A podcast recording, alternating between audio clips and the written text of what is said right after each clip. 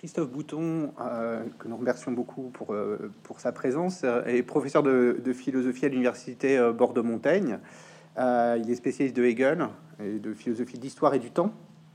il a écrit de nombreux livres sur ce sujet, à la fois universitaire et, et plus grand public.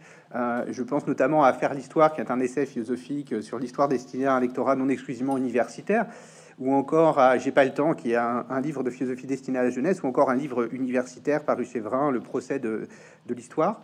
Euh, Christophe Bouton a donc le talent de s'adresser à un grand nombre de publics aux attentes variées. Euh, et nous l'accueillons aujourd'hui euh, pour nous parler de son dernier ouvrage, hein, L'accélération de l'histoire, sorti l'an dernier dans l'excellente collection L'ordre philosophique chez Au Seuil. Euh, cet euh, ouvrage euh, s'adresse à un lectorat averti, mais son érudition alliée à sa lecture agréable donne le moyen à toute personne à la fois de s'initier et d'approfondir ce thème récurrent de l'accélération de l'histoire et qui hante de plus en plus notre époque. l'histoire s'accélérerait comme le train fou du, film Unstoppable que tu, de Tony Scott, hein, que tu, auquel tu fais référence à plusieurs reprises.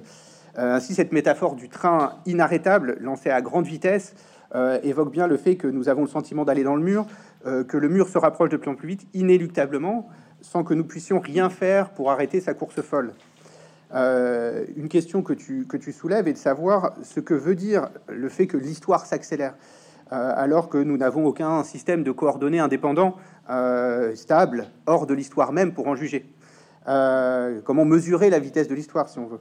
Et tu explores alors les différentes connotations de ce, de ce thème. Ainsi, nous sentons-nous tous, comme c'est le cas quand nous sommes plongés dans une écoute euh, d'un morceau de musique, que le rythme s'accélère, que le tempo de l'histoire s'emballe, le réchauffement climatique, la succession des innovations technologiques, l'instantanéité de l'actualité, où une information chasse l'autre et nous fait perdre la mémoire et la connexion au temps long, la sollicitation permanente des réseaux sociaux qui nous installe dans un présentisme dont tu parles beaucoup, où l'horizon n'est plus un futur lointain, mais la minute qui suit. Euh, notre bulle temporelle diminue et nous rend incapables de nous projeter dans des utopies, ou rend difficile la projection dans des utopies, qui supposent un rapport au temps long et le sentiment que nous pouvons avoir une maîtrise sur notre histoire. Ce sont tous ces thèmes et bien d'autres encore euh, que tu euh, abordes dans ton ouvrage et, qui charrient des questions particulièrement urgentes et brûlantes euh, que la philosophie permet de poser sereinement avec le recul intellectuel et historique qui permet peut-être de mieux les comprendre. Alors évidemment, tu es bien mieux placé que moi pour parler de, ton, de ton livre. C'était une manière d'introduction. Je te laisse maintenant la parole pour, le présenter. Merci Pierre pour cette présentation. Bonsoir à tous et toutes. Merci à la Société de philosophie de Bordeaux aussi. Je suis très content d'intervenir dans ce cadre et dans le cadre de cette euh, librairie Mola qui m'est très chère. Alors, euh, je serai pas très long, mais je voudrais quand même euh, dire quelques mots de mon livre, parce que vous l'avez peut-être pas encore lu. je vous donner une idée un peu de, de la problématique et des différents chapitres, mais d'abord, je, je, dirais quelques mots de la manière dont ça s'inscrit dans mon parcours. Donc, comme tu l'as rappelé, je travaille sur la question du temps et, de l'histoire qui sont, qui sont liées. Et euh, il y a une dizaine d'années, je m'étais intéressé euh, à, la dimension sociale de notre rapport au temps, et notamment euh, ce que j'appelle les normes sociales du temps, le fait que on était souvent contraint de se presser, d'optimiser le temps, qu'on manquait de temps, qu'on était soumis à des deadlines, et j'avais essayé de, de, réunir ces réflexions dans une enquête qui a donné mon livre euh, Le temps de l'urgence, euh, où j'abordais déjà cette question de l'accélération, mais au niveau de nos vies individuelles. Euh, et ensuite, j'avais travaillé aussi sur, sur la philosophie de l'histoire. et mon idée était d'étudier des catégories de la modernité qui permettent de penser l'histoire donc la modernité, c'est-à-dire euh, en gros euh, des lumières à nos jours, hein, c'est cette période-là qui est, euh, que j'étudie plus, particulièrement. Et j'avais examiné l'idée que ce sont les hommes qui font l'histoire. Dans le livre que tu as, évoqué, faire, l'histoire, en, donc en, en, prenant comme objet de mon enquête ce que un historien allemand qui s'appelle Reinhard Koselleck, qui a fait de l'histoire des concepts, appelle la faisabilité de l'histoire. L'idée que l'histoire serait faisable par les hommes, ce qui n'est pas du tout une idée évidente, et c'est une idée qui apparaît aux alentours de la Révolution française. Donc Reinhard Koselleck est un, historien qui est, qui féru de philosophie, enfin, était parce qu'il est, mort au début des années 2000, et qui permettait de, pour moi de continuer à faire de la, de la philosophie de l'histoire après les grands récits euh, d'une manière différente euh, que de celle qui était euh, développée par des auteurs comme euh, Hegel euh, ou Marx, que j'avais étudié aussi, mais qui supposait euh, des téléologies, ce que Lyotard a appelé des, des, grands, des grands récits. Donc, avec Koselleck, j'avais une sorte d'outil méthodologique que j'appelle la théorie critique de l'histoire, euh, pour, pour étudier une notion, une catégorie qu'on utilise pour penser notre, euh, notre historicité ou, penser notre époque. Et euh, la méthode que j'ai appliquée pour ce livre, L'accélération de l'histoire, ça consiste à faire la généalogie de cette notion, quels sont les auteurs qui en ont parlé, euh, dans quel contexte, à étudier la sémantique, c'est-à-dire les différentes significations et ensuite euh, essayer aussi de voir la, normes qui sont attachées à, ces catégories. Donc finalement, euh, quand j'avais étudié la question de l'urgence et la question euh, euh, de, de, la faisabilité de l'histoire et de cette idée d'une théorie critique de l'histoire, je me suis demandé quelle pouvait être la prochaine catégorie que j'allais étudier. et j'ai naturellement pensé à l'accélération et l'accélération de l'histoire, puisque c'était une manière de prolonger ma réflexion sur l'urgence, puisque quand on est dans l'urgence, on doit accélérer, mais à une échelle plus globale. Euh, L'idée, c'est que l'accélération est un, euh, concept donc euh, qui, a une dimension plus collective, qui permet de, au fond de refaire un, grand récit de la modernité, qui serait l'idée que depuis le milieu du XVIIIe siècle, eh bien, l'histoire européenne, occidentale, en tout cas, se serait emballée à l'image de la locomotive du film Unstoppable de Tony Scott. Donc, alors, où est-ce que j'ai trouvé cette notion d'accélération de l'histoire dans mes lectures? D'abord, je l'ai trouvé sous la plume de Pierre Nora, au début des lieux de mémoire. C'est le premier mot, ça commence accélération de l'histoire. Euh, et euh, il, dans cette préface, il explique que euh, finalement, le projet des lieux de mémoire est une étude qui est liée à, ce qu'il diagnostique hein, comme euh, une accélération de l'histoire à partir euh, du 19e siècle, avec l'idée que dans cette accélération, on, perdrait le rapport au passé. C'est-à-dire que une des caractéristiques pour Nora de l'accélération de l'histoire, c'est le fait que euh, le, le, rapport au passé très fort dans les sociétés traditionnelles, sociétés paysannes, euh, serait de plus en plus distendu et que dans les sociétés modernes, contemporaines, finalement, on n'aurait plus euh, ce rapport au passé. Euh, le passé disparaîtrait de plus en plus vite, d'où l'idée de Nora qu'il faudrait créer des, des, lieux de mémoire pour reconstituer une sorte de rapport qui considère souvent dans la critique au passé. Ça, c'était une, une, première piste. Euh, D'autre part, j'avais lu aussi le livre d'Hartmut Rosa dès, le temps de l'urgence. Euh, Hartmut Rosa, qui a fait ce livre Accélération, c'est paru en 2005 en Allemagne, traduit en 2010 en France, et qui fait, euh, disons, euh, de l'accélération une notion globale pour caractériser ce qu'il appelle la modernité tardive, c'est-à-dire euh, qui commence à partir des années 1970. Hein, et il cite un auteur euh, américain, Peter Conrad, qui dit que l'accélération, enfin plutôt que la modernité, euh, c'est l'accélération du temps. Alors je précise que l'accélération du temps, euh, Étienne Klein l'a rappelé souvent, est une formule qui n'a pas de sens parce que l'accélération, c'est l'augmentation de la vitesse qui se mesure par rapport au temps, donc il ne peut pas y avoir d'accélération du temps. C'est pourquoi moi je préfère parler d'accélération de l'histoire mais c'était intéressant de voir que pour Rosa, cette catégorie était absolument centrale, donc c'était une deuxième source. Et puis, euh, j'avais aussi noté que euh, cet historien allemand, Reinhard Koselleck, a fait deux articles euh, sur le sujet, dont un qui s'appelle Y a-t-il une accélération de l'histoire? Donc il, pose vraiment la question. Et d'ailleurs, il, répond je m'inspire de sa réponse de façon assez prudente en disant qu'il faut se méfier des grandes catégories générales et qu'il n'y a, a pas d'accélération de l'histoire, dit, dit dans cet article. Il y, a des, il une accélération dans l'histoire et cette accélération doit être elle-même spécifiée en, fonction, euh, disons, des types d'accélération dont on parle. Et euh, j'y reviendrai, mais distingue différents euh, type d'accélération. Donc là, j'avais j'avais une troisième piste. J'ai vu aussi et j'ai lu dans, pour mon enquête qu'il y avait un livre de Daniel Alévi que je ne connaissais pas au départ, qui s'appelle Essai sur l'accélération de l'histoire et qui date de 1948. Et on voit dans les études, si on essaye de voir à partir de quand l'expression accélération de l'histoire a, été popularisée, utilisé en sciences humaines. On voit que c'est après le livre d'Alévi. Vous savez, on peut faire des enquêtes euh, sur Internet, on rentre euh, les termes et on voit qu'à partir de 1850, 1950, eh bien, le terme est employé de plus en plus jusqu'à aujourd'hui. C'est quand même une formule qui revient souvent euh, et qui, pour moi, était plus le, était le titre d'un problème, parce qu'au fond, on ne sait pas toujours ce que ça veut dire exactement. Donc, le but de l'enquête, c'est aussi de clarifier ce qu'on entend quand on parle d'accélération de l'histoire et euh, donc c'était mes différentes pistes euh, euh, pour pour réfléchir sur sur sur cette notion.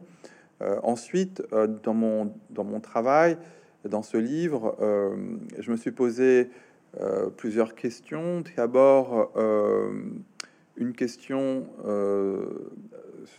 donc comme je l'ai dit, sur l'origine de cette idée. Où est-ce que ça apparaît? Dans quel contexte? Euh, une réflexion aussi sur ses significations. Et euh, il se trouve que l'accélération se dit en plusieurs sens. Euh, et enfin, aussi une question sur la réalité du phénomène.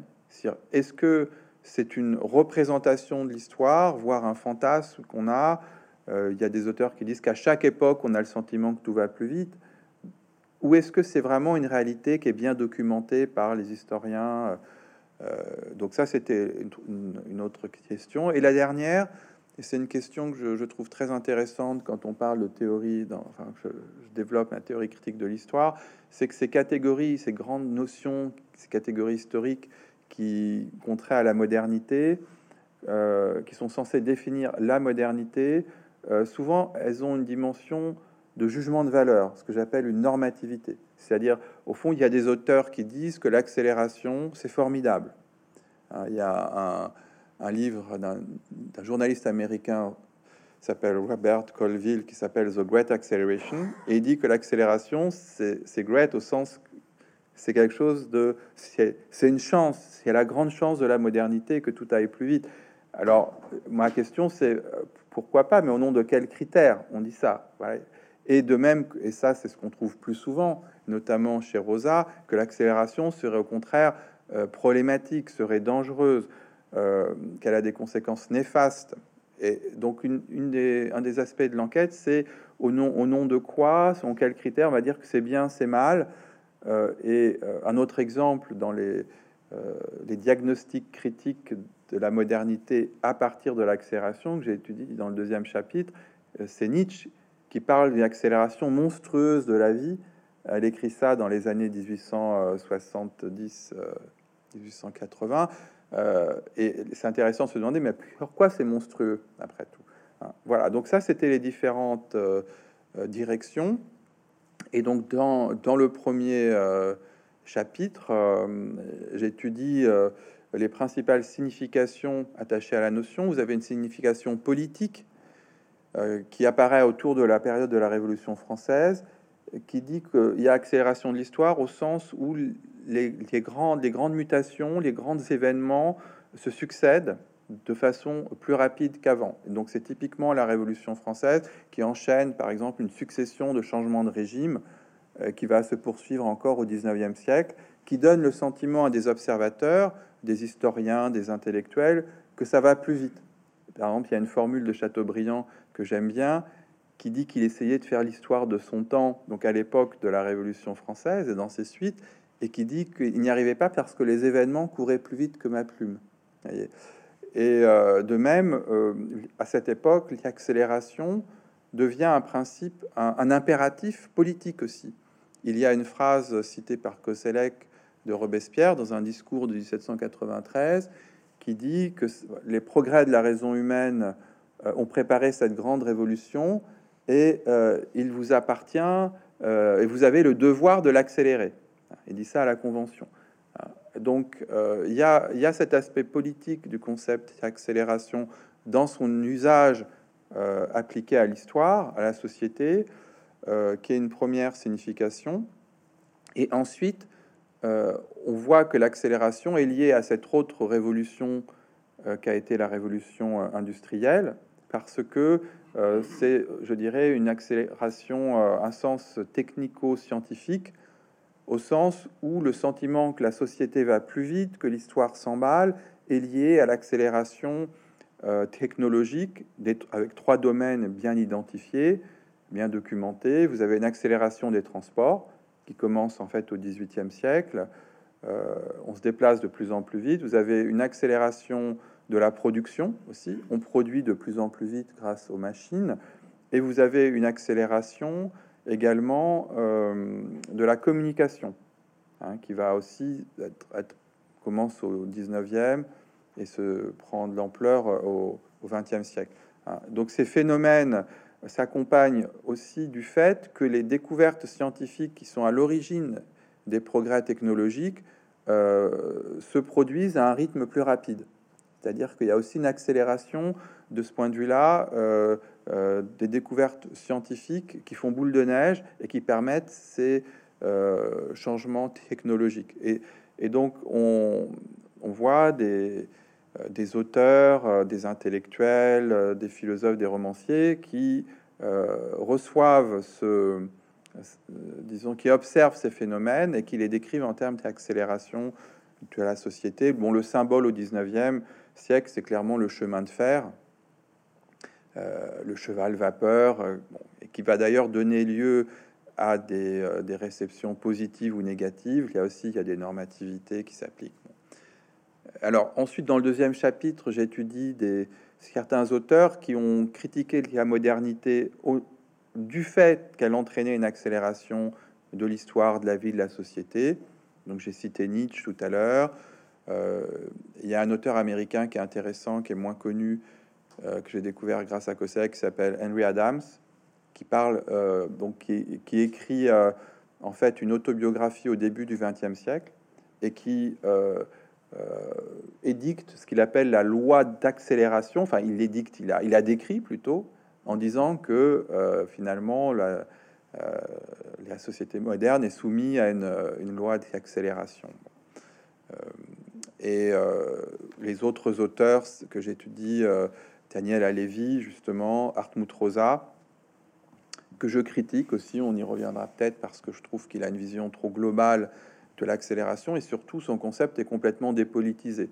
Euh, parce qu'il il pense que parce que la société va très vite, la politique n'a plus prise sur euh, l'évolution de la société et donc il euh, conclut son livre Accélération par la thèse de la fin de la politique, fin de l'histoire, ce qui me semble discutable. Euh, et donc, dans la troisième partie, euh, troisième chapitre, je discute euh, les travaux d'Artog sur le présentisme, parce que le présentisme est présenté parfois comme une conséquence de l'accélération. C'est une idée qu'on trouve chez Hartog, mais aussi chez Pierre Nora, qui dit que quand tout va très vite, on n'a plus le temps d'anticiper les avenirs, on n'a plus le temps de se retourner vers le passé, on est concentré sur le présent, et ça débouche sur ce que ces auteurs appellent la dictature du présent. Euh, et euh, alors j'essaye de nuancer cette idée qu'on vivrait dans un, temps concentré sur, euh, sur le présent. Je pense que le présentisme n'est qu'un aspect de notre expérience du temps.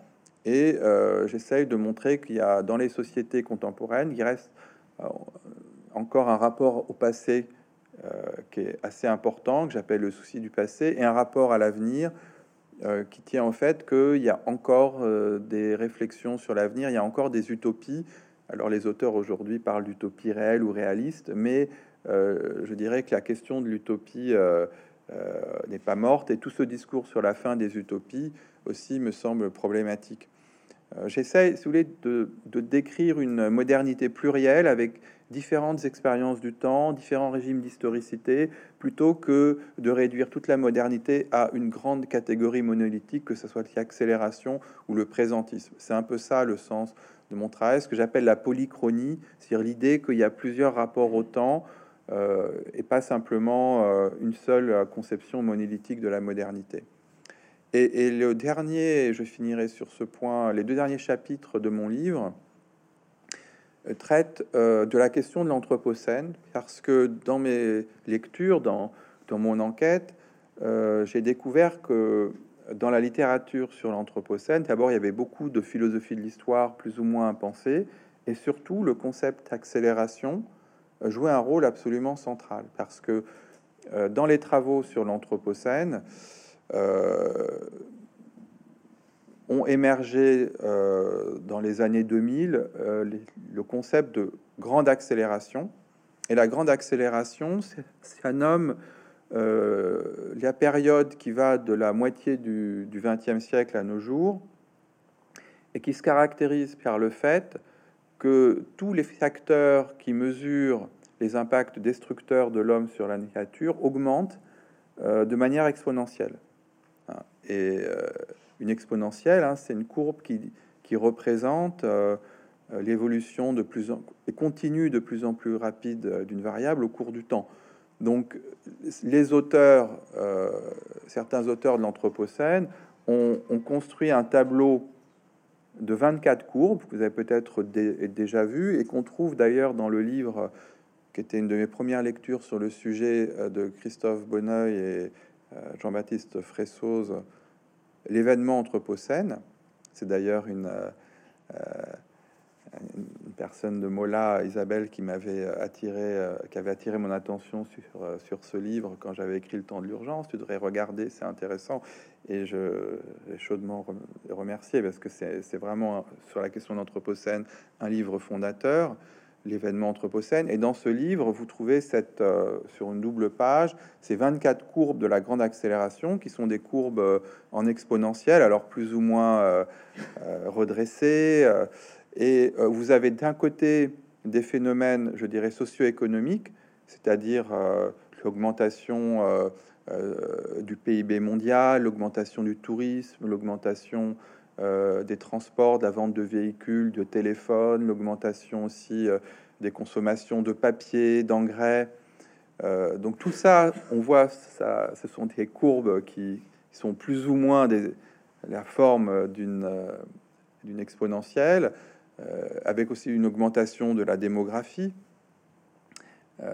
alors qui s'atténue un peu, là, la démographie, l'augmentation accélère plus, mais qui, qui, voilà, qui, est une courbe aussi dans, ce qui, qui, approche euh, une exponentielle. Et dans, le, dans la partie gauche du tableau de la grande accélération, vous avez euh, donc des, facteurs qui sont de l'ordre de la nature, disons plutôt, avec l'augmentation de la température, l'augmentation des gaz à effet de serre, exponentielle aussi, l'augmentation de la déforestation, la chute de la biodiversité, tout ça se met voilà en regard et c'est donc ce, tableau qui euh, documente cette notion de grande accélération, qui peut d'ailleurs être complété parce que vous avez aussi une accélération de la fonte euh, des glaciers, des glaces, vous avez aussi une autre courbe exponentielle très intéressante à observer, qui est l'augmentation de la consommation d'énergie. Euh, et donc parce que je me suis intéressé dans ces chapitres à un historien de l'environnement, qui s'appelle John, John McNeil, qui explique que de 1920 aujourd'hui, l'humanité a consommé pratiquement euh, autant, voire plus d'énergie que durant toute son histoire. Donc il, a, y a ce qu'il appelle une orgie d'énergie, et comme cette énergie, euh, c'est essentiellement depuis la révolution industrielle de l'énergie fossile, il y a clairement une corrélation avec le phénomène du réchauffement climatique, euh, donc qui est documenté dans cette grande accélération. Voilà. Et, donc le lien entre l'anthropocène et la question de l'accélération, c'est aussi le fait que l'accélération technoscientifique, euh, qui s'est nourrie d'énergie fossile au 19e et encore aujourd'hui, euh, eh bien, elle est, elle est la cause aussi de cette grande accélération diagnostiquée par les, personnes qui s'intéressent à l'Anthropocène. Donc, alors dans ces travaux sur l'Anthropocène, beaucoup sont dans la littérature anglo-saxonne, on voit aussi des grands récits, on voit aussi des philosophies de l'histoire, euh, on voit différentes euh, aussi stratégies pour répondre aux défis posés par le réchauffement climatique. Donc ça, c'est aussi des éléments que j'étudie euh, et qui font, qui expliquent cette place importante que j'ai découverte au cours de l'enquête de l'Anthropocène dans un livre sur la question de l'accélération. Donc je, je m'arrête là. j'ai donné une idée un peu générale de mon ouvrage et mais je ne, je n'abuse pas plus de la parole. C'est très intéressant et ça restitue euh, de façon, euh, euh, ça fait un, ça donne une représentation assez synoptique, en effet, du parcours que propose ton ton ouvrage à la fois riche et fécond. alors je voulais revenir sur un point parce que, en effet, tu, tu, citais Klein qui dit qu'au fond il n'y a pas de critères, extérieurs pour mesurer euh, l'accélération du temps, le temps étant les cadres de mesure. Bon, on n'a pas de cadre de ce cadre de mesure. Euh, et donc, toi, tu, dis à juste titre, euh, on peut en revanche parler d'accélération de l'histoire si on entend par histoire ce qui est composé de la succession des événements. Et on pourrait observer, et on peut l'observer, peut-être une accélération dans la succession. Et tu parles à ce moment-là de, tempo, et beaucoup de rythme. Euh, et ça fait penser en effet à, la, une forme à la musique, comme dans la musique, en écoutant de la musique sans avoir besoin d'horloge, on, se rend compte que sur un même espace de temps rythmique, euh, il y a une succession de notes plus rapide. On se rend compte donc de l'accélération du tempo. Euh, on, peut se rendre compte aussi, sans avoir besoin peut-être de, de, cadre extérieur, de, l'accélération de l'histoire, de l'accélération des, événements. Tu faisais référence à, Chateaubriand, euh, il y a Tocqueville qui dit ça aussi, la, la permanence des grandes familles inscrites euh, dans le, un rapport à la terre qui, disparaît par rapport justement à la succession euh, des familles euh, des familles bourgeoises, les grandeurs se font, se défont, etc. Euh, et, qu'est-ce, qu'est-ce que tu penses justement parce que tu, tu le creuses pas tellement, je sais pas si c'est pertinent cette analogie musicale au fond du rythme de l'histoire avec le tempo musical? Effectivement, c'est une question intéressante parce que c'est un peu un point aveugle de mon travail.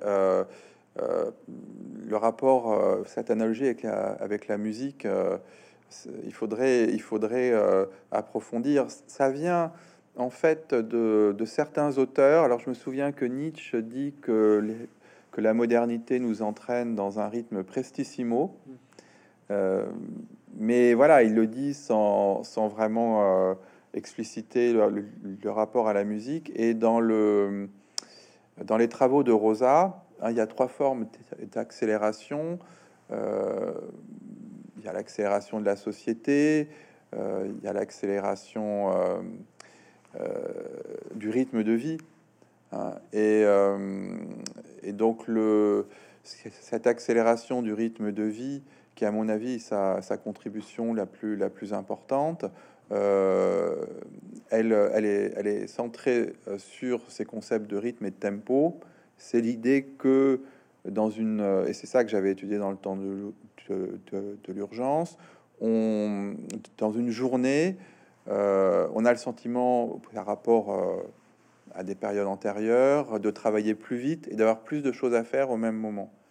Alors j'avais un collègue spécialiste de musique qui m'avait dit, mais oui, en, en musique, le rythme et le tempo, c'est pas la même chose. Alors ce que j'avais compris, c'est que le tempo, c'est vraiment, on va jouer un morceau de musique plus, plus vite. Euh, c'est comme si euh, euh, on passait une bande en accéléré un petit peu. Et donc ça, ça nomme le fait que on, va, on va avoir au niveau de ce rythme de vie des actions à faire en un temps plus court. et, alors le rythme, lui, c'est le fait que pour une période donnée, on, va mettre plus de notes, euh, plus d'accords, on va, on va enrichir. Et ça, c'est l'idée que du coup, dans un même temps, on va avoir plus de choses à accomplir. Et cette notion de rythme, à mon avis, qui est plus pertinente pour parce qu'en fait Rosa d'ailleurs ne distingue pas, mais cette notion de rythme est plus pertinente pour parler d'accélération de l'histoire parce que quand on voit ce que les auteurs veulent dire avec cette idée, euh, c'est souvent le fait que dans une même période de temps, vous avez euh, des événements importants en nombre plus, nombreux hein, et que, et que les, au fond, les phases de stabilité de l'histoire sont, sont, plus courtes. Euh, il y a aussi une déclaration de, la, de Lamartine qui dit que en quelques années, il a assisté à dix changements de régime Hein, peut-être en deux décennies. Bon, et donc euh, par rapport à l'ancien régime qui est resté stable sur des siècles, ça donne le sentiment d'une accélération, hein, comme s'il y avait une densification des événements. Euh, et donc du coup, le, concept de rythme est pertinent, euh, sachant que ça serait intéressant de voir plus en détail les liens, les liens avec la musique, de voir aussi si la musique elle-même n'a pas évolué, au XXe siècle, euh, il y a le jazz qui arrive et qui est une musique assez rapide, tempo assez, élevé. Euh, euh, donc il faudrait voir s'il n'y a pas des corrélations aussi avec l'évolution de, cette expérience du temps. Donc ça serait, ça serait à, creuser. Mais je pense que le, ensuite, la question de l'accélération retrouve une... Donc c'est soit l'accélération euh, du rythme, du tempo, euh, mais de temps en temps, ça a trait directement quand même à, l'augmentation d'une vitesse. Quand on parle de l'accélération des transports ou de la communication, euh, il y a vraiment l'idée que voilà, on, se, déplace plus vite. Et là, on retrouve une accélération au sens plus physique, une augmentation d'une vitesse et la réduction des trajets. Je, me souviens d'un exemple frappant de Koselleck euh, qui parle de la, euh, mise au point d'un bateau, euh, je crois que c'est le Clipper, au début du 19e, qui permet de faire le trajet entre New York et San Francisco en 90 jours. Hein, c'est une sorte de voilier avec trois mâts, mais qui est vraiment extrêmement bien conçu pour être ultra rapide. alors qu'avant, il fallait le triple de temps voilà. Donc là, là, on a le sentiment que l'accélération, c'est de la vitesse. Et quand cette excellence accélération euh, de la vitesse euh, se démultiplie, euh, parce que sur Terre aussi, les déplacements sont, sont plus rapides, et eh bien à ce moment-là, ça donne ce sentiment d'une accélération qui n'est pas forcément lié au rythme ou au tempo, mais voilà, plutôt à l'augmentation de vitesse sur Terre, sur mer et ensuite euh, même dans, dans, les airs. Et euh, ce que tu, euh, ce que tu dis là, au fond, fait signe vers une, histoire linéaire qui se prolonge et qui, dans ce prolongement, se densifie d'une certaine façon. Euh, et de ce point de vue-là, euh, tu, en parles un peu, mais j'aurais aimé euh, entendre ce que, ce, que tu, ce que tu penses de ça.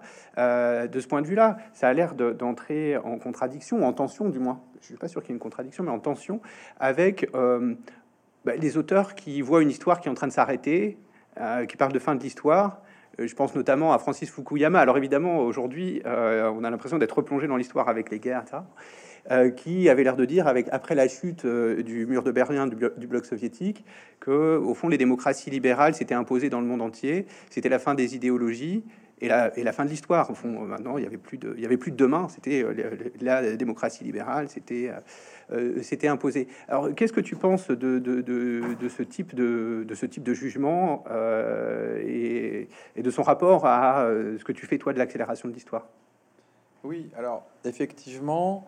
Euh, là, c'est vraiment une thématique, cette idée de fin de l'histoire qui m'a intéressé parce que je retrouve euh, des thématiques de philosophie de l'histoire classique qui remontent à Hegel, en fait. Hein, quand j'ai étudié la philosophie de l'histoire de Hegel, eh bien, c'est chez lui qu'apparaît cette idée de fin de l'histoire. D'ailleurs, j'avais montré qu'en réalité, euh, Hegel en parle très peu, et quand il en parle, c'est des notes d'étudiants, c'est même pas lui qui a écrit. Donc, le terme de fin de l'histoire chez Hegel, en fait, et, a été surinterprété dans les interprétations de Hegel. Et le, premier auteur intéressant à ce sujet, c'est Alexandre Kojève, qui a fait des cours sur euh, Hegel dans les, à l'école pratique des hautes études dans les années 30 en France. Alors, vous savez, il y avait euh, Lacan, Sartre, Merleau-Ponty euh, et Queneau qui ont suivi ces cours. Hein. C'était, ça, a eu une, grande importance dans la réception de Hegel en France, et ça a lancé l'idée, puisque c'était vraiment une, une, conviction de Kojève,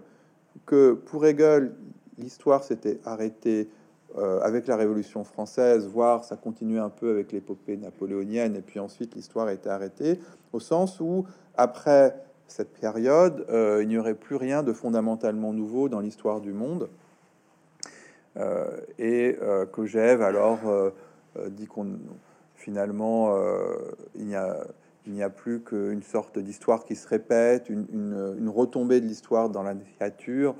Et euh, alors parfois, on ne sait pas s'il défend cette idée avec ironie ou si c'est euh, il y croyait vraiment, mais c'est une idée qui a, marqué la réception de Hegel et que Fukuyama reprend dans son livre de, 89, euh, de la fin de l'histoire et le dernier homme, parce qu'il se réfère à ce qu'il appelle Hegel-Kojève, et pour lui, la fin de l'histoire, effectivement, c'est l'avènement des démocraties libérales, libérales au sens politique et économique, puisque c'est ce qu'on a beaucoup reproché à Kojève, de voir dans le capitalisme euh, un allié de la démocratie, alors qu'on voit bien qu'en Chine, le capitalisme se combine très bien avec un régime autoritaire. Euh, et, donc cette idée de fin de l'histoire, moi je la trouvais fausse pour Hegel, parce que je pense qu'Hegel n'a pas pensé ça. Il pensait que l'histoire, euh, d'abord qu'on pouvait pas prévoir l'avenir, et donc on pouvait pas dire qu'il y aurait rien de fondamentalement nouveau dans l'avenir. Hegel a aussi une idée que l'esprit euh, humain a une créativité infinie qui fait qu'il est marqué par la catégorie de nouveauté. Il produit du nouveau et de l'imprévisible. C'est comme ça, en tout cas, que je lisais Hegel. Donc, euh, du coup, le livre de Fukuyama me, convainquait euh, à moitié. Et ce qui m'a étonné, c'est de retrouver les idées euh, de Fukuyama dans le livre de Rosa, effectivement, où à la fin, le dernier, enfin, la conclusion du livre, c'est la fin de l'histoire, qui est liée à la fin de la politique, et qui est liée aussi à l'idée de Rosa que l'accélération nous mène dans le mur euh, et d'ailleurs, à la fin du livre, il évoque euh, une catastrophe finale qui serait l'aboutissement de ce qu'il appelle la spirale de l'accélération. Euh, soit il parle d'une épidémie, d'une guerre nucléaire, et je ne sais plus quelle est la troisième hypothèse, euh, mais euh, c'est assez, pessimiste et en même temps pas complètement absurde, parce qu'on a vu qu'il y, a une pandémie, euh, qu'il y a une menace nucléaire qu'on n'imaginait pas, qui est revenue avec la guerre en Ukraine. Et, donc, le, finalement, cette, ce, thème de la fin de l'histoire a alimenté une sorte de catastrophisme. alors, alors, moi, je ce, qui me gêne dans ce discours-là, dans sa version euh, de Rosa, c'est que euh, c'est l'idée qu'on peut rien faire, que la politique est désynchronisée par rapport euh, au rythme effréné des sociétés, parce que je pense que c'est inexact, que, que, les démocraties ont quand même des, une marge de manœuvre par rapport au, phénomène de l'accélération. Euh, on le voit d'ailleurs dans le cas du réchauffement climatique. Hein. malgré tout, le GIEC fait des recommandations et euh, le discours, c'est pas bon, ben, on peut plus rien faire, on s'arrête. Dans le dernier rapport du GIEC, vous avez cinq scénarios possibles. Le sixième rapport euh, qui varie en fonction des mesures prises ou non par les États. Donc, et le, résumé des rapports du GIEC depuis le début, ça s'appelle résumé euh, pour euh, les décideurs, les policy makers. Donc, euh, simplement, le, alors, j'avais opposé à Rosa cette formule de Bourdieu que j'aime bien, qui disait à propos de la fin de l'histoire que c'est un performatif déguisé en constat. C'est-à-dire que on fait, si, si vraiment on croit que c'est la fin de la politique, c'est la fin de l'histoire, à ce moment-là, effectivement, on va rien faire. Et du coup, cette formule est performative au sens où elle produit le constat qu'elle est censée euh, décrire. Euh, et donc, euh, je, je critique dans, dans, le livre cette, ce catastrophisme qui, qu'on voit à la fin du livre de, Rosa, cette critique de la politique aussi qui est derrière. Et, j'ai noté d'ailleurs que dans la pandémie, Rosa a fait un petit article dans la revue AOC qui s'appelle Le miracle et le monstre. Et alors, le, monstre, c'est le virus Covid-19. Donc, il a fait ça au, début de la pandémie, dans les premiers confinements. Et le miracle, c'est le fait que la politique a réussi à stopper l'économie euh, pour euh, gérer la crise sanitaire, plus ou moins bien. Et, pour lui, c'est miraculeux parce qu'il découvre que la politique a un pouvoir sur l'économie, un pouvoir sur la société, un pouvoir très fort parce que voilà, il y a des décisions, vous impose des masques, des, vaccinations, euh, des confinements. Donc, bon, c'est pas le sujet de mon livre de discuter toutes ces mesures. Elles ont eu quand même leur utilité, je pense, euh, mais euh, surtout c'est l'idée que ça n'est miraculeux pour Rosa qu'à partir du moment où on raisonne à partir de cet imaginaire de fin de la politique, euh, qui à mon avis est, discutable parce que la politique ne peut pas à tout, mais au fond il faut repolitiser ce concept d'accélération et dire que les réponses aux problèmes qu'il génère sont politiques et euh, donc, on n'est absolument pas dans, la fin de l'histoire. Hein. Alors, la seule idée intéressante qui a derrière ça, quand même, mais qu'on trouve plus, en amont du livre, euh, c'est euh, l'idée que de, ce que Rosa appelle l'immobilité fulgurante, c'est-à-dire le fait que la société accélère, mais que finalement, derrière ça, les structures fondamentales, et notamment le mode de production capitaliste, pour ne pas le nommer, restent, restent en place. Hein, donc euh, il y a un changement de surface, euh, mais il y a une immobilité de fond, et que c'est aussi ça euh, le problème de l'accélération. Hein. mais Rosa n'envisage pas qu'une action politique qui limite, modifie, agit contre le capitalisme soit, soit possible. Toutes les formes de résistance à l'accélération pour lui sont marginales ou utopique justement, euh, et c'est ce qu'on peut un peu lui, lui, reprocher, même si ce concept d'immobilité fulgurante, euh, qu'il emprunte à Virilio, en fait, euh, a, quand même une pertinence philosophique, je trouve.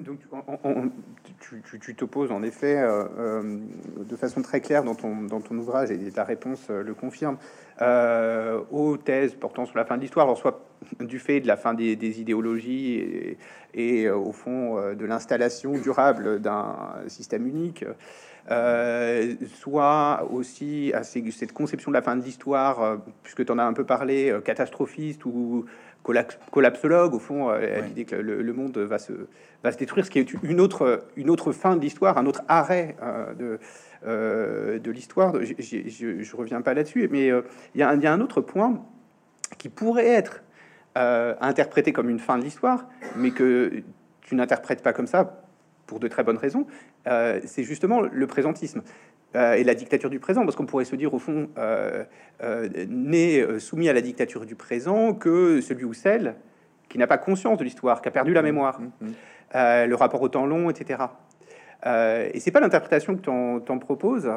et d'ailleurs, tu critiques ensuite le présentisme. Alors du coup, j'aimerais, j'aimerais t'entendre là-dessus justement sur le rapport entre euh, dictature du présent et accélération de l'histoire, et puis pertinence au fond de cette, euh, euh, de cette, de ce label de dictature du, présent. Oui, alors effectivement, le présentisme, hein, c'est l'idée de développée par François Hartog que notre régime d'historicité moderne actuel serait centré euh, sur un présent qui dit être euh, chronophage au sens où euh, ça, ça empiète, ça dévore les autres dimensions de, du futur et du passé. alors ça se traduit pour Hartog car le fait que il y a une dictature du court terme, que le présent est, valorisé aux dépens des autres dimensions du temps, que on cherche aussi à rendre à, rendre euh, tout ce qu'on peut présent. Euh, il donne cet exemple un peu précis, mais qui est, révélateur. Les sondages avant les élections on veut avoir des sondages comme si on voulait que l'élection future soit déjà présente, alors que les sondages, en fait, ne mesurent que du présent, justement. Donc il donne ça comme exemple d'une volonté de présentifier le futur. Et du côté du PAC, on pourrait donner comme exemple l'histoire en immersion, c'est ces musées où on essaye de, de, de, rendre un peu présente ce que vous êtes les sensations, je sais pas moi, de soldats dans les tranchées, etc., tout en déformant du coup le passé historique. Donc, on peut donner quand même des exemples de présentisme, qui pour moi est un concept qui a sa pertinence, mais qui n'épuise pas notre rapport, euh, euh, notre expérience du temps aujourd'hui. Euh, autre, autre exemple, le goût pour les chaînes d'information continue. On est en permanence dans l'événement présent, et avec aussi une amnésie, comme tu disais, très forte je pense, euh, là ça va vraiment dans le sens de Hartog, à, la pandémie qui a quand même gouverné nos vies pendant euh, deux ans et demi, euh, on n'en parle plus du tout aujourd'hui. C'est comme si ça n'avait... Alors, tant mieux qu'on n'en parle plus, qu'on en soit sorti, si on l'est complètement ailleurs. Bon, mais voyez, il y a une sorte... voilà, on passe, on passe aux événements suivants. Bon, et donc, donc il y a, quelque chose vraiment qui capture dans ce concept de présentisme des traits contemporains. Mais en même temps, ce que j'oppose à Hartog, c'est que euh, ça n'épuise pas quand même euh, le rapport au passé à l'avenir euh, qui subsiste. C'est-à-dire que moi, je pense que du côté du passé, il y a encore ce que j'appelle le passé pratique, c'est-à-dire des usages pratiques du passé, au sens où dans des discours politiques, par exemple, on, se, on, se, enfin, on se réfère au passé, on se réfère à l'histoire, comme euh, une source d'exemple, de modèle, de légitimité. Euh, ça reste encore très, très présent dans la rhétorique politique. Et ça, c'est une tradition de l'histoire maîtresse de vie qui, remonte à l'Antiquité. Ça n'a pas disparu. Euh, vous avez aussi un, thème sur lequel j'ai travaillé par ailleurs, du devoir de mémoire. Un devoir de mémoire est quand même assez important aujourd'hui. C'est apparu dans les années 80, en fait. Euh, en France et dans d'autres pays. Et ce devoir de mémoire, c'est un rapport fort au passé, euh, alors que les historiens, que on peut critiquer, mais euh, qui n'est pas du présentisme, parce que le présentisme, au fond, il n'a que faire du passé. il n'y a pas cette espèce de respect pour le passé qu'on trouve dans, à la fois d'ailleurs dans le devoir de mémoire, mais aussi dans les politiques du patrimoine, qui pour moi ne peuvent pas se réduire à du à du présentisme. En fait, il faut, distinguer les cas plutôt que de prendre une catégorie et de tout mettre à l'intérieur. Hein, euh, et de même le rapport à l'avenir, euh, dans le présentisme, il y a l'idée d'une dissolution de l'avenir. On n'a plus le temps de regarder l'avenir, on se concentre sur le présent, sur le court terme. Euh, alors ça, c'est vrai dans pas mal de circonstances, mais d'un autre côté, le rapport à l'avenir aujourd'hui reste extrêmement présent. J'évoque dans mon livre le fait que des auteurs euh, euh, essayent de penser des utopies modernes. Alors c'est une tradition, ces utopies du 19e siècle, utopie sociale, euh, qu'on retrouve au 20e siècle et encore aujourd'hui 21e siècle. Vous avez des réflexions sur ce que peut être une société meilleure, une société différente. donc il y a encore un imaginaire utopique aujourd'hui. je cite notamment un auteur que j'aime bien, Eric Olin White, qui parle d'utopie réelle, parce qu'il essaye de penser le concept d'utopie euh, comme euh, d'un modèle de société pouvant être pouvant se réaliser. Euh, et, et, par ailleurs, toute la problématique de l'anthropocène, qui est présente et qui va l'être pour encore des générations des générations, c'est une réflexion sur l'avenir, l'avenir comme menace, comme inquiétude, mais c'est pas du tout euh, du présentisme. C'est quelque chose, d'ailleurs Hartog le reconnaît, enfin le précise dans son dernier livre Chronos, qui fait exploser le présentisme, euh, la question de l'anthropocène, du réchauffement climatique, parce qu'on est, on est forcé de regarder l'avenir et d'essayer d'agir dans le présent pour euh, limiter les effets du réchauffement climatique. et donc là, on n'est plus du tout dans la logique du présentisme. ceux qui sont dans le présentisme par rapport à l'anthropocène, il y en a, encore une fois, il faut essayer de, distinguer les cas, les contextes. C'est ceux qu'on peut appeler les climato-cyniques qui disent après moi le déluge, profitons au maximum des avantages de la vie actuelle et, tant pis pour les générations futures. Alors eux sont dans le présentisme, mais Dieu merci, ils ne représentent pas toutes les attitudes possibles par rapport à l'anthropocène. Justement, tu, parles de, l'Anthropocène, c'est-à-dire au fond de cette période géologique hein, qui est marquée euh, par les effets de l'action humaine sur euh, les, transformations euh, de l'environnement. Alors, et, qui conduit justement à une, altération accélérée de, des, paramètres, climatiques. et justement, sur ce, point-là, je voulais, revenir sur un aspect de ta réflexion qui tient à la question du progrès, euh, qui est un fil rouge parce que ça, revient régulièrement.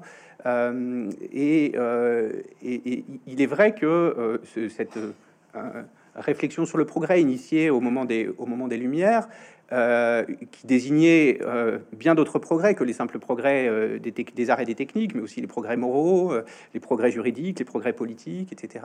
on parlait des progrès d'ailleurs, a finalement de plus en plus désigné, notamment en particulier au XXe siècle, exclusivement les progrès scientifiques et techniques, voire dans ces 30-40 dernières années, les progrès économiques, la croissance, etc. Bon. Euh, ma, question, ma question est la suivante, justement, par rapport à cette, à cette euh, notion de progrès, parce qu'on on, constate que ça s'accélère d'une certaine façon. Hein.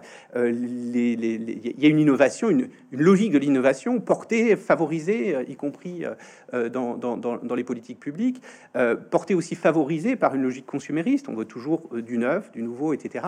Avec une forme au fond de création destructrice, hein, pour prendre Schumpeter à l'envers, quoi, de création destructrice. Mais est-ce que on n'est pas là à une période où on interprète de moins en moins cette espèce de, dictature de l'innovation, euh, conçue comme une expression du progrès, est-ce qu'on l'interprète pas de plus en plus autrement que comme un progrès?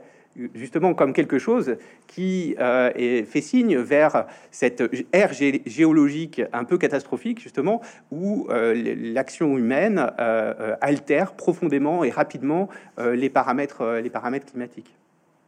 Oui, alors à propos de l'Anthropocène d'ailleurs, tu as raison de mentionner euh, que c'est une ère géologique euh, euh, nouvelle où l'homme serait devenu une force géologique capable de modifier les équilibres fondamentaux de la nature, en premier lieu le climat, mais pas seulement, les, le cycle de l'eau, l'acidification des océans, etc. Euh, l'équilibre des espèces aussi, puisqu'il y a tout le problème de la biodiversité. Il faut rappeler que cette catégorie géologique, j'ai oublié de le dire, euh, est le titre d'un débat et d'un problème aussi. C'est pour ça qu'elle m'a intéressé, puisque officiellement, les géologues ne l'ont pas reconnu. Il y a un groupe de travail sur l'Anthropocène qui s'est formé dans les années 2000, euh, qui est chargé de promouvoir ce concept de le définir assez précisément, enfin, le plus précisément possible, et ensuite de le, il doit être soumis aux instances géologiques mondiales, et les géologues sont, sont assez euh, euh, prudents ou critiques par rapport à ce concept parce qu'ils le trouvent trop, trop politique en fait, trop, trop chargé de philosophie politique, si vous voulez. Donc c'est euh, un concept, un concept qui n'est pas officialisé. Officiellement, nous sommes dans l'Holocène, hein, qui a commencé il y a 12 000 ans. Bon, et et alors, euh, mais moi je trouve c'est un concept intéressant justement euh, parce qu'il est à, cheval sur l'histoire de la nature et, l'histoire humaine. Et c'est ça, au fond, l'idée de l'Anthropocène, à savoir que les deux histoires euh, humaines et l'histoire de la planète sont devenues intercorrélées. Elles s'articulent l'une avec l'autre. Et euh, finalement, euh, l'accélération de l'histoire, c'est aussi le fait que euh, l'histoire naturelle et l'histoire humaine sont, prises dans une spirale d'interaction qui crée tous ces problèmes aujourd'hui. Alors, pour penser ça, la catégorie de progrès, effectivement, atteint, ses limites. Alors, en fait, cette catégorie de progrès a été centrale, tu l'as rappelé, au XVIIIe siècle. Euh, mais déjà, certains auteurs euh, euh, la critiquent. Hein, c'est le cas de Rousseau, tu le sais bien, mais aussi Voltaire est très prudent avec l'idée de progrès. pensent que le progrès, c'est uniquement certaines périodes de l'histoire. et alors, on retrouve cette idée de progrès quand même au centre de la philosophie de Hegel, chez Marx, et puis avec le XXe siècle, Première Guerre mondiale, Deuxième Guerre mondiale, Hiroshima, etc., on pensait que la catégorie de progrès serait devenue obsolète parce que euh, on a le sentiment que l'histoire est, tragique, absurde, euh, en tout cas qu'il n'y a pas ce progrès linéaire.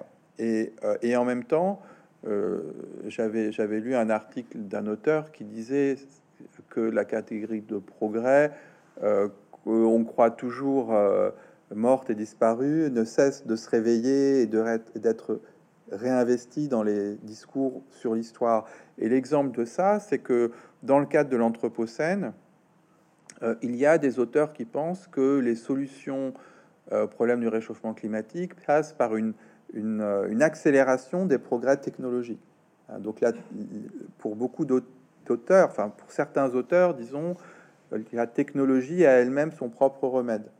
Donc le discours, c'est alors c'est en gros, il y a différents courants. Par exemple, il y a un, collectif euh, qui remonte à 2015 qui s'appelle euh, euh, les éco-modernistes qui disent qu'il faut s'appuyer sur les innovations technologiques pour lutter contre le réchauffement climatique.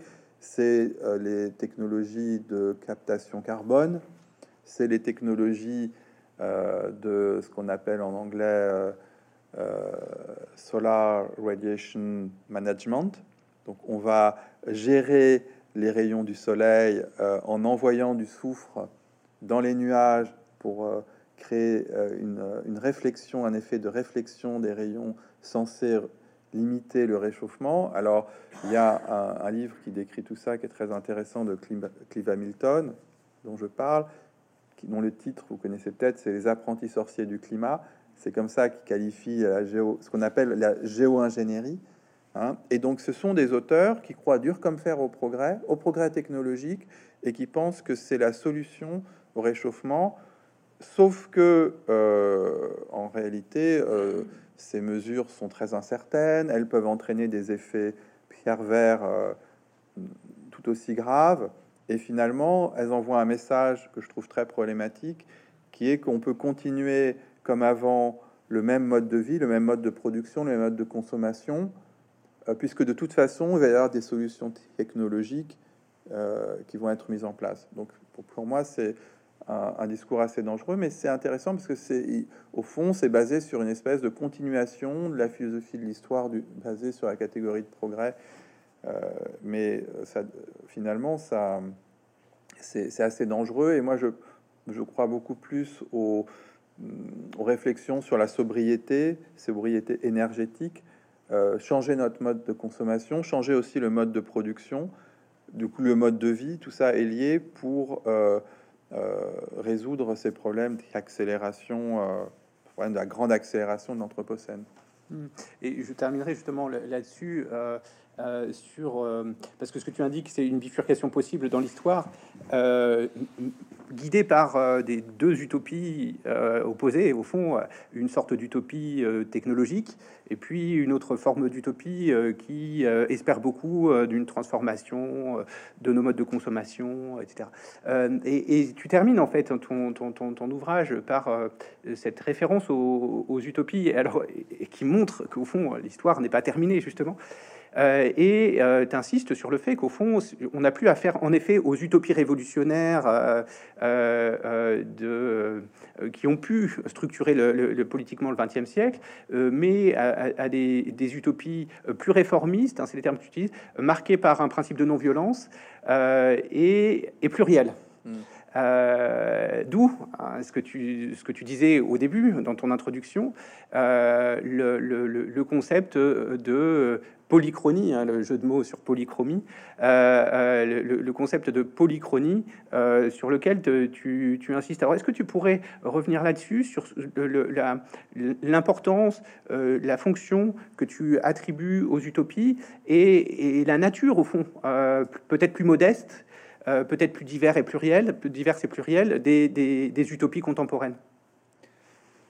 En effet, euh, je me suis intéressé à cette notion d'utopie parce que euh, c'est une catégorie historique aussi euh, qui, permet de penser l'histoire dans le rapport au futur et qui a été très très décriée au XXe siècle parce que des auteurs, notamment dans Hans Jonas, dans le principe responsabilité, contre Ernst Bloch, qui le grand, le grand penseur de l'utopie au XXe siècle, fait une équation entre utopie et totalitarisme, avec à l'arrière-fond euh, l'idée que l'URSS euh, serait la mise en œuvre de l'utopie marxiste, euh, sachant qu'en fait Marx, enfin on peut pas dire que l'URSS soit la réalisation du projet de Marx sur de nombreux points quand on regarde en détail les textes de Marx il avait en tête une utopie. Euh, d'abord, il n'emploie pas le terme, mais enfin une société post-capitaliste assez, assez différente. Donc, ce concept d'utopie, il a été euh, plongé dans le purgatoire pendant assez longtemps. En même temps, il a été réinvesti euh, en Europe à, l'époque de mai 68, hein, où il y a quand même eu un, un réveil de la pensée utopique, qui a été elle-même critiquée après, avec Fukuyama euh, la chute du mur de Berlin, on a encore prôné la fin des utopies, puis l'utopie, un peu comme euh, euh, finalement un phénix renaît de ses cendres en permanence, puisque vous avez ce que on appelle les utopies réelles ou réalistes. Il y a un, essayiste hollandais qui a fait un livre qui s'appelle Utopie réaliste, Roger Bregman. Il y a Eric Olin Wright. Et alors, comme ils ont conscience que l'utopie a, mauvaise presse, en quelque sorte, ou ils ont entaché de ce soupçon de violence et de totalitarisme, euh, eh bien, euh, ils précisent dans leurs ouvrages que ils ont une notion d'utopie euh, sans violence, qui doit passer par plutôt une réforme du système qu'une révolution, avec un processus démocratique. C'est on fait des propositions et on, on, les soumet à un processus démocratique d'acceptation, de rejet, voilà. Et donc, dans ces utopies, alors il y a euh, l'idée de travailler moins. Euh, donc, euh, Bregman parle de la semaine de 15 heures, qui la provoque, mais c'est une idée qui est très présente dans les utopies du 19e siècle. Contre l'accélération de la révolution industrielle, vous avez des auteurs comme Étienne Cabé, que j'ai étudié, comme bien sûr Marx Engels, mais aussi Lafargue, le fameux droit à la paresse, qui disent voilà, avec ce progrès technologique des machines, on peut euh, produire plus avec moins d'heures de travail.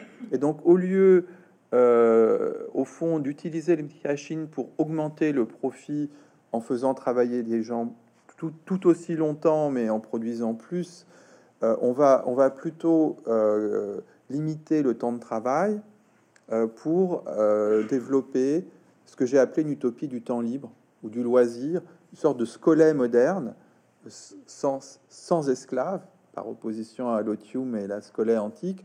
Euh, et donc il y a des textes de Marx, de Lafargue, qui sont vraiment dans l'idée, voilà, on va travailler trois heures par jour pour produire, parce qu'il faut bien produire pour se nourrir, pour satisfaire aux besoins. C'est une économie du besoin, pas de la consommation euh, à outrance.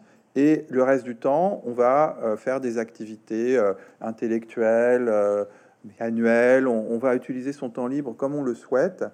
Euh, des activités politiques aussi, parce que la politique, ben, ça, prend, ça prend du temps.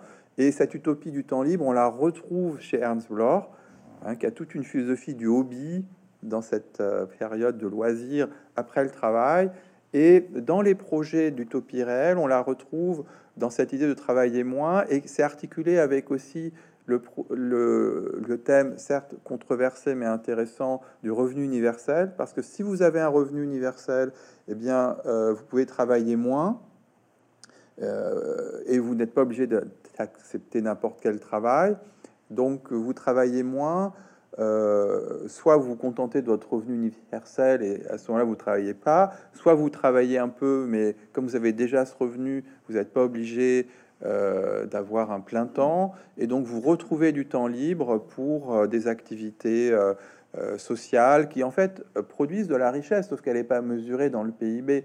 Et donc je trouve que cette utopie du temps libre qui court du 19e au 20e siècle sous différentes formes, c'est une idée intéressante, d'autant plus que si elle, elle, se met en place, elle suppose qu'on produise moins, qu'on travaille moins, on produit moins, on consomme moins aussi, et du coup, ce sont des choses qui sont qui vont tout à fait dans le sens de la lutte contre le réchauffement climatique, parce que, à mon avis, ça passe quand même par une rupture avec le productivisme et le consumérisme.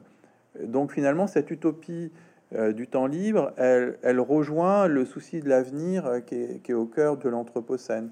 Voilà, donc c'est ça que j'essaye d'étudier euh, dans, dans, la dernière partie de l'ouvrage, euh, ces pistes euh, qui montrent que d'abord le concept d'utopie n'est pas mort et que dans les utopies actuelles, il y a des idées intéressantes du point de vue à la fois social et écologique.